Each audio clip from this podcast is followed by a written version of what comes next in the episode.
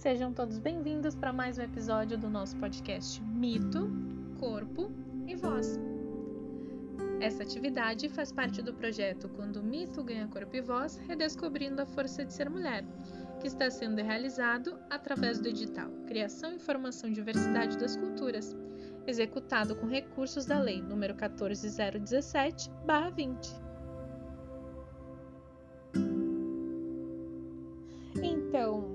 Hoje nós chegamos para falar sobre a última Iabá do nosso projeto, que não é ninguém mais, ninguém menos do que a grande mãe, a senhora dos nossos pensamentos, né? Aquela divindade que é ligada propriamente às águas e principalmente às nossas emoções. Hoje a gente vai falar sobre Iemanjá.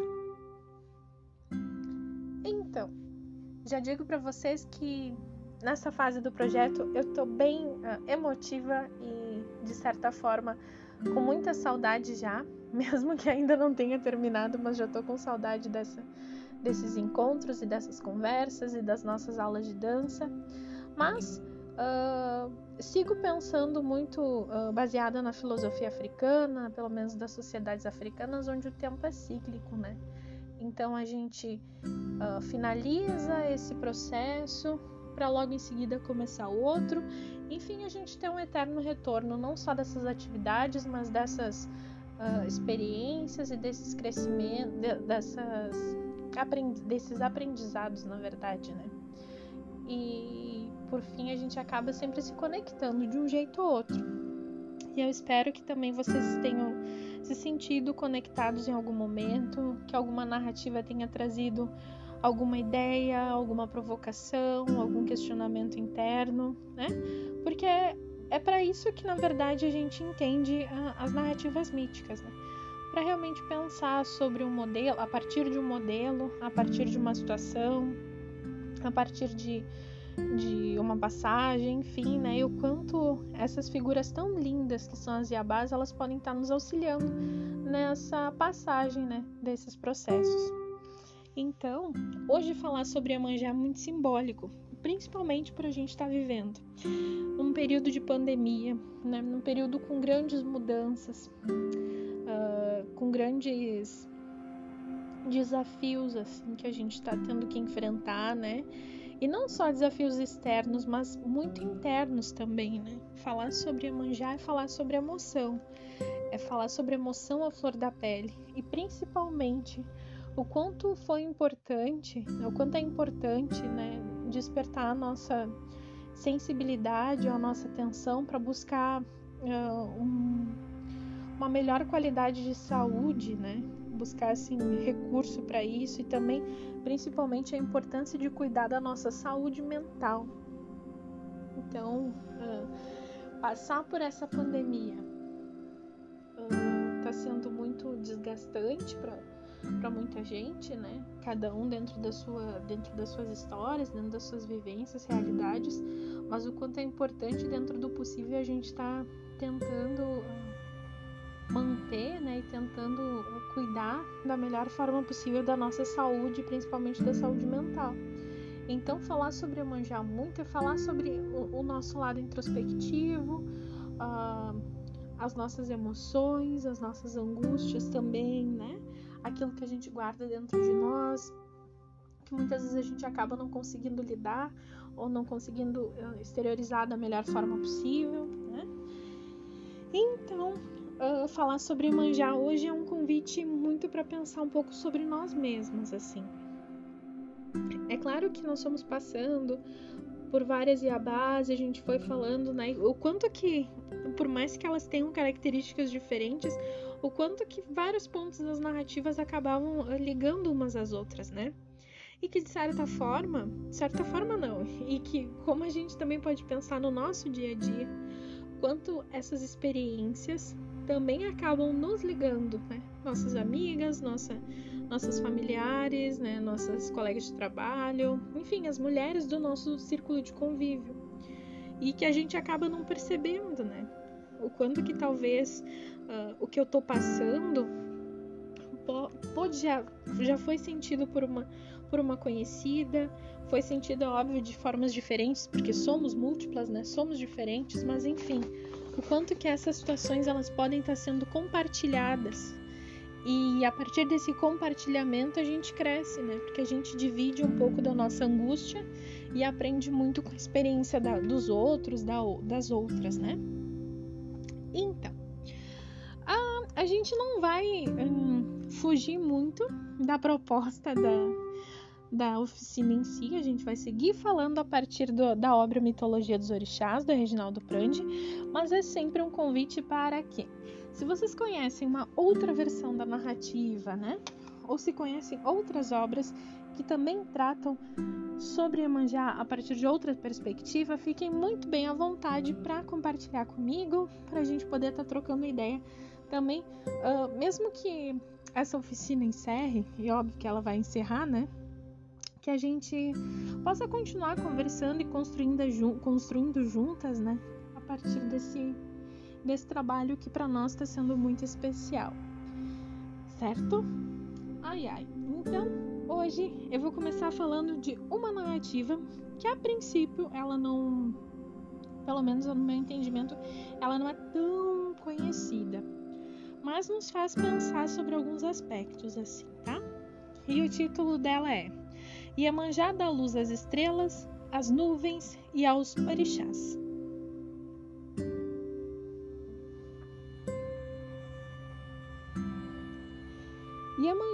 Vivia sozinha no Orum. Ali ela vivia, ali ela dormia, se alimentava, um dia, Olodumare decidiu que Iemanjá precisava ter uma família. Ter com quem comer, conversar, brincar, viver. então, o estômago de Iemanjá cresceu e cresceu, e dele nasceram todas as estrelas.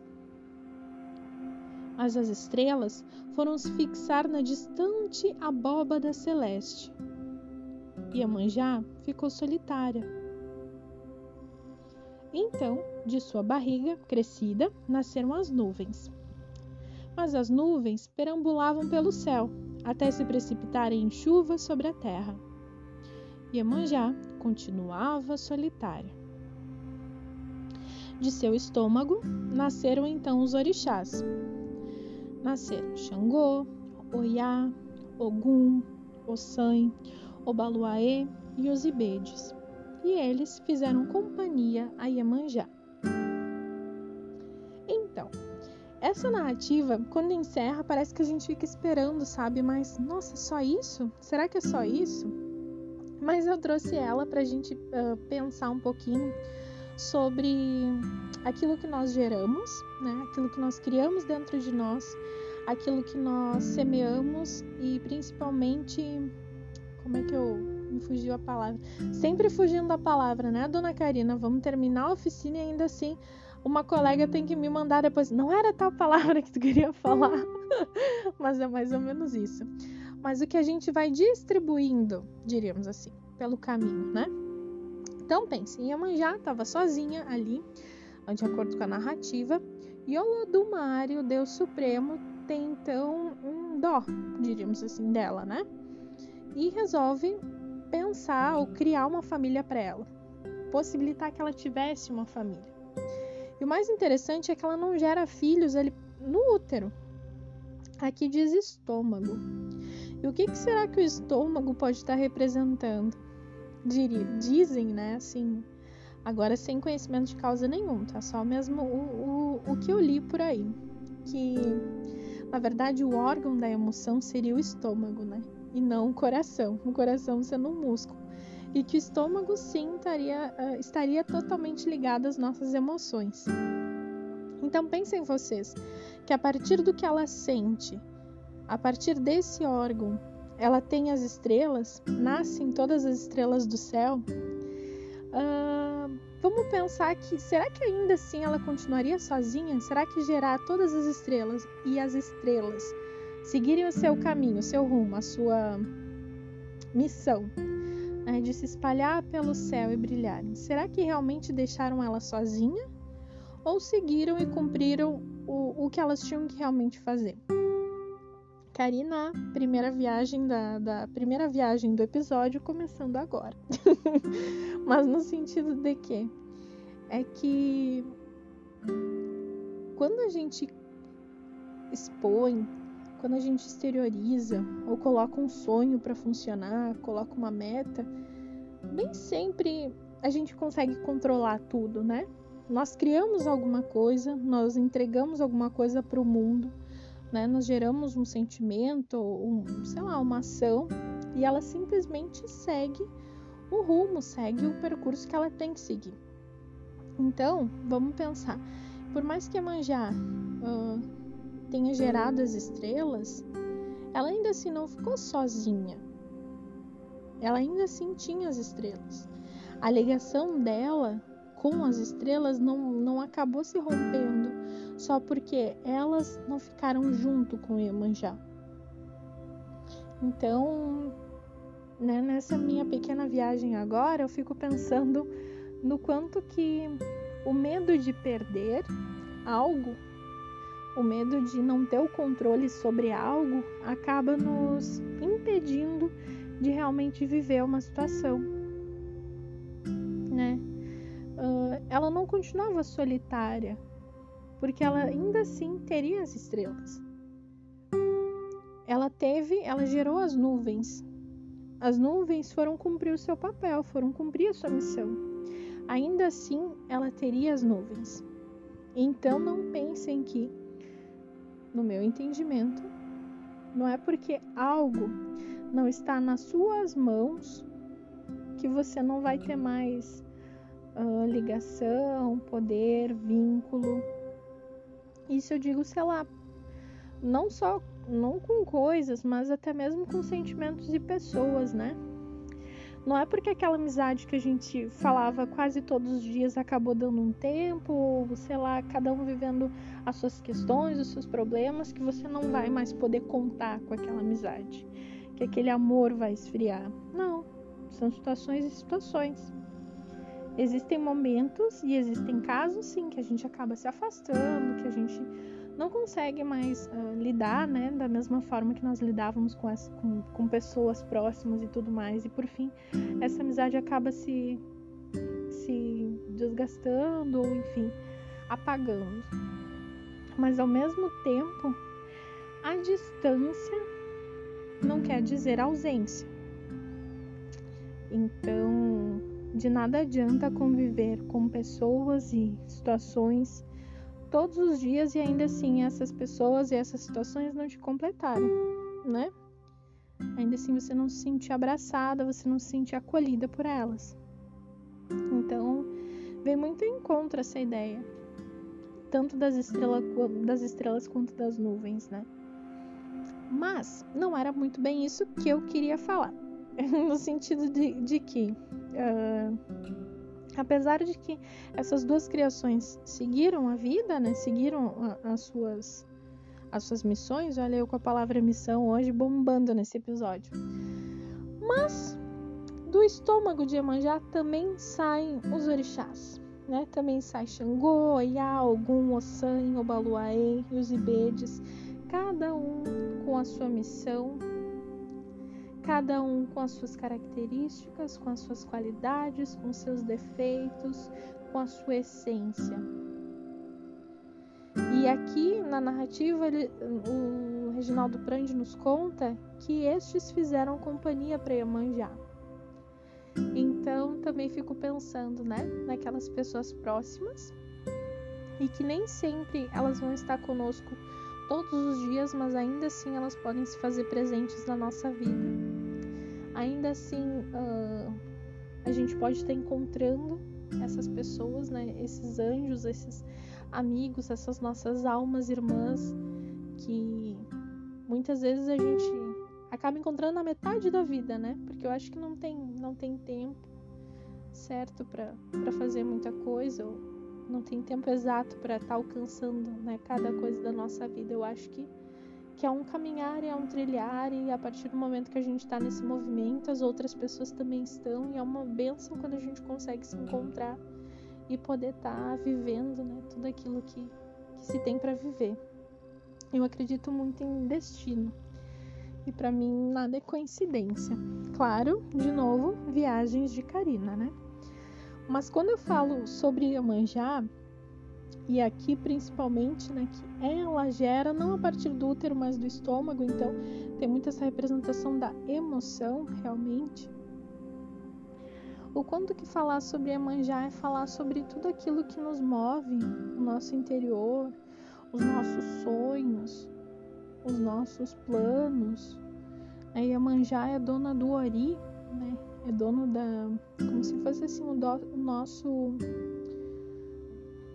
A cabeça, não é nem a cabeça e nem o cérebro. Como eu explicar para quem não, não conhece muito sobre religião afro-brasileira?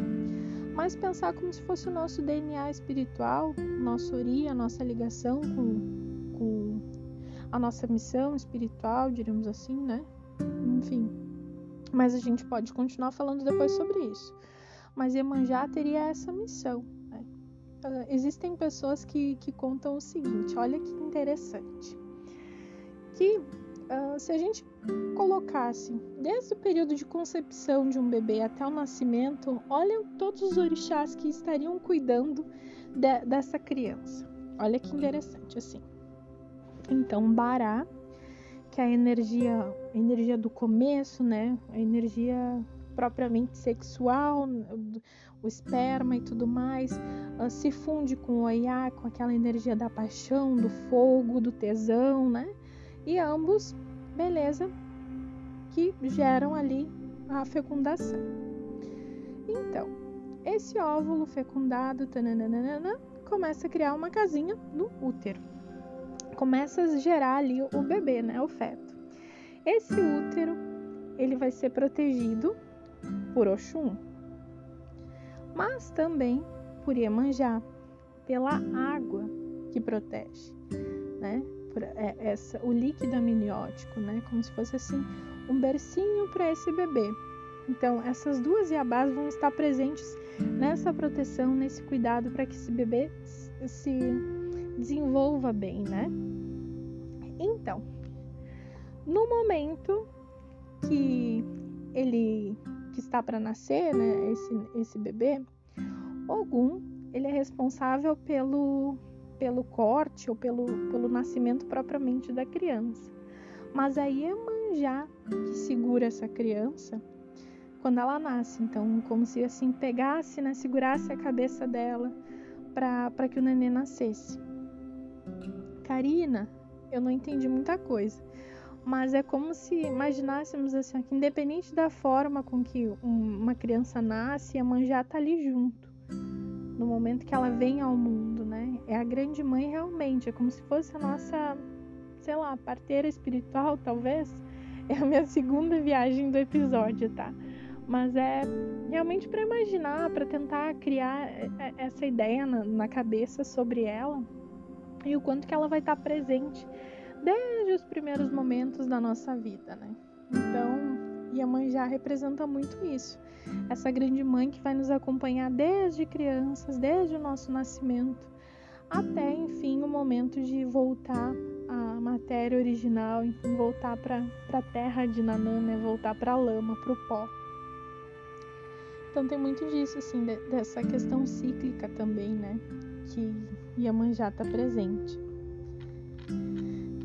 Em várias outras narrativas, gente, Uh, aparece Iemanjá assim como a mãe, aquela que protege os filhos, aquela que se vinga quando sente um filho prejudicado, né? Quando vê o seu filho prejudicado. Então ela também representa a, a nossa emoção um, como desmedida, assim, como algo que a gente também não consegue controlar, como inconstante. Então, a gente pode estar pensando em emoção como realmente as ondas do mar, né? Aquela que vem ou em forma de ressaca, ou em forma de maré cheia, e daqui a pouco se recolhe, hora mais calma, hora mais turbulenta, hora água límpida, hora aquela água, né, com, com mexida, aquele chocolatão, mas para pensar realmente nessa nossa nessa nossa emoção como algo que vai se vai ser de uma forma diferente a cada minuto, né? Como a gente vai acabar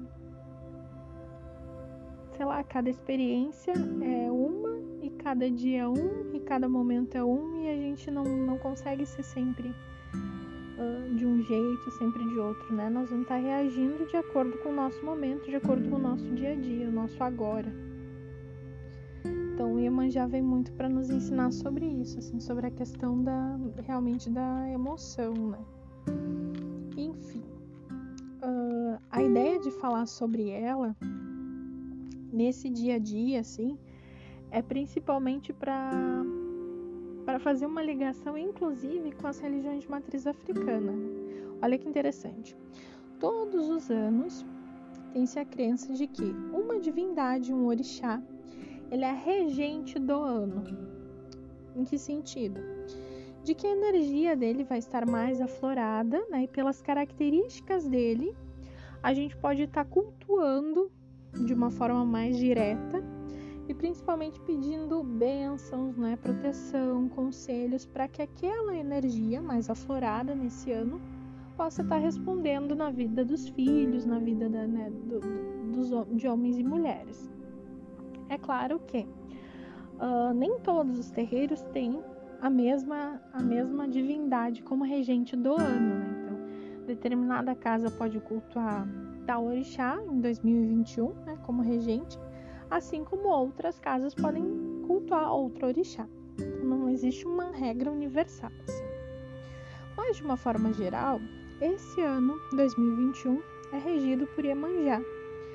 Então, olha que interessante pensar sobre o quanto que essas situações que a gente vem vivenciando, elas nos convidam a ter um maior cuidado com, com nossos planos, com os nossos planejamentos, com o nosso lado mais emoção, né?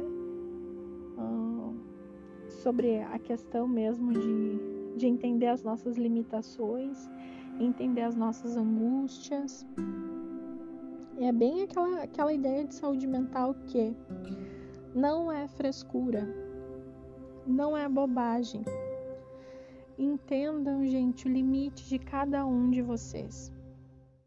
Não é porque, sei lá, o fulano aguenta mais, o fulano uh, tá passando por tais e tais situações e talvez se ele passasse pelo que eu tô passando, ele não ia reagir. Gente, não comparem dores, não comparem angústias, não comparem situações. Cada um sente de uma forma, cada um tem o seu limite e entendam e procurem ajuda sempre que vocês se sentirem fragilizados, se sentirem perdidos, confusos, angustiados. Né?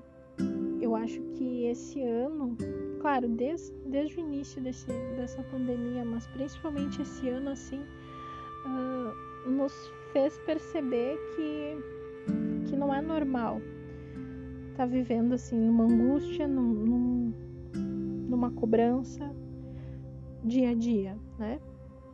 Então, realmente entender qual que é o nosso limite, entender uh, o que, que é sonho, o que não é e o que, que é cobrança. Entender o que, que passa na nossa cabeça, né? Buscar essa ajuda, buscar esse entendimento e esse, acal esse acalanto, assim, né? Para a nossa vida. Então, ia manjar um convite para isso para procurar entender essa, esse movimento das águas que acaba acontecendo dentro do nosso coração. Ou, como diz a narrativa, dentro do nosso estômago, né? Então, existem outras narrativas, mas olha que interessante essa daqui também. Seguimos no, na obra Mitologia dos Orixás. É, Iemanjá nomeada protetora das cabeças. E olha só, a ideia de cabeça mesmo, como toda essa construção que a gente que a gente faz interna, né, dos nossos planejamentos, sonhos e anseios. Então, houve um dia em que todos os deuses deveriam atender ao chamado de Olodumare para uma reunião. Iemanjá estava em casa matando um carneiro, quando Leba chegou para avisá-la do encontro. Apressada e com, medo de atrasar, com medo de atrasar-se e sem ter nada para levar de presente para Olodumare, Iemanjá carregou consigo a cabeça do carneiro como oferenda para o grande pai.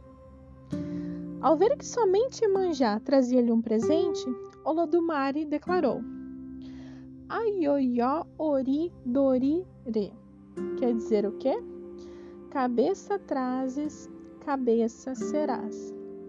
Desde então, Iemanjá é a senhora de todas as cabeças. Então, realmente é pensar sobre o quanto essa ideia de, de Iemanjá tem a ver com emoção, tem a ver com cuidado, tem a ver com proteção e preocupação, né?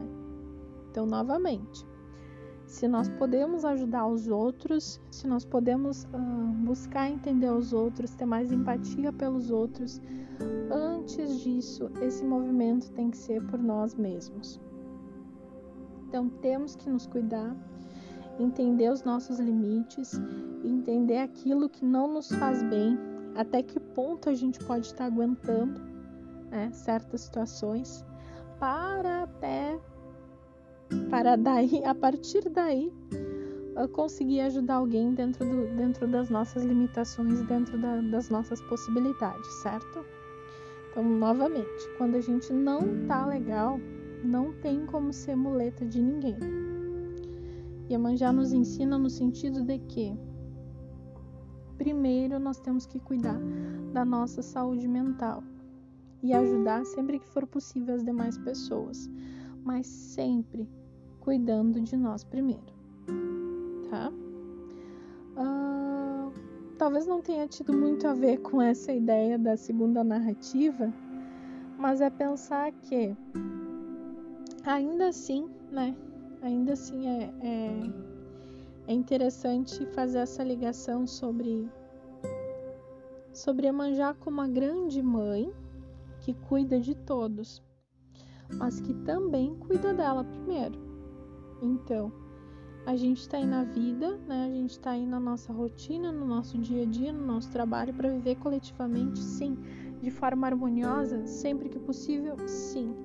Mas primeiro esse cuidado, esse olhar, essa proteção tem que começar por nós mesmos. Certinho?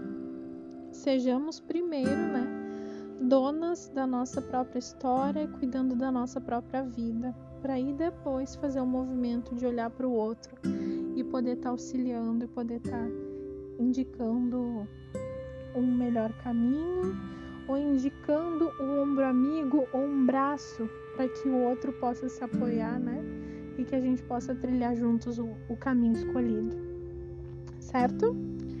Então, Falei, falei, falei, viajei algumas vezes, mas era para trazer essa ideia de Iemanjá como a grande protetora, a grande mãe, aquela que lida e aquela que nos entende realmente, né? O que que passa nesse turbilhão da cabeça de um ser humano, de uma mulher, de um homem, enfim. É, é ela que vai nos entender realmente como uma mãe que acolhe, como uma mãe que ensina e que dá carinho. Certo, povo? Eu espero que tenha, tenha feito sentido para vocês. Uh, eu ainda vou fazer mais outros episódios, né, de uma forma mais geral para fazer um encerramento, mas hoje diretamente a gente encerra para falar sobre Yabás, né, sobre Yamanjá. E eu espero que vocês possam ter se sentido acolhidos por essa energia e também por mim de certa forma, né, trazendo um pouquinho aqui do que eu conheço, um pouquinho que eu sei sobre as Yabás sobre esse universo afro-religioso tão lindo e tão? Fiquem bem, cuidem-se e até mais.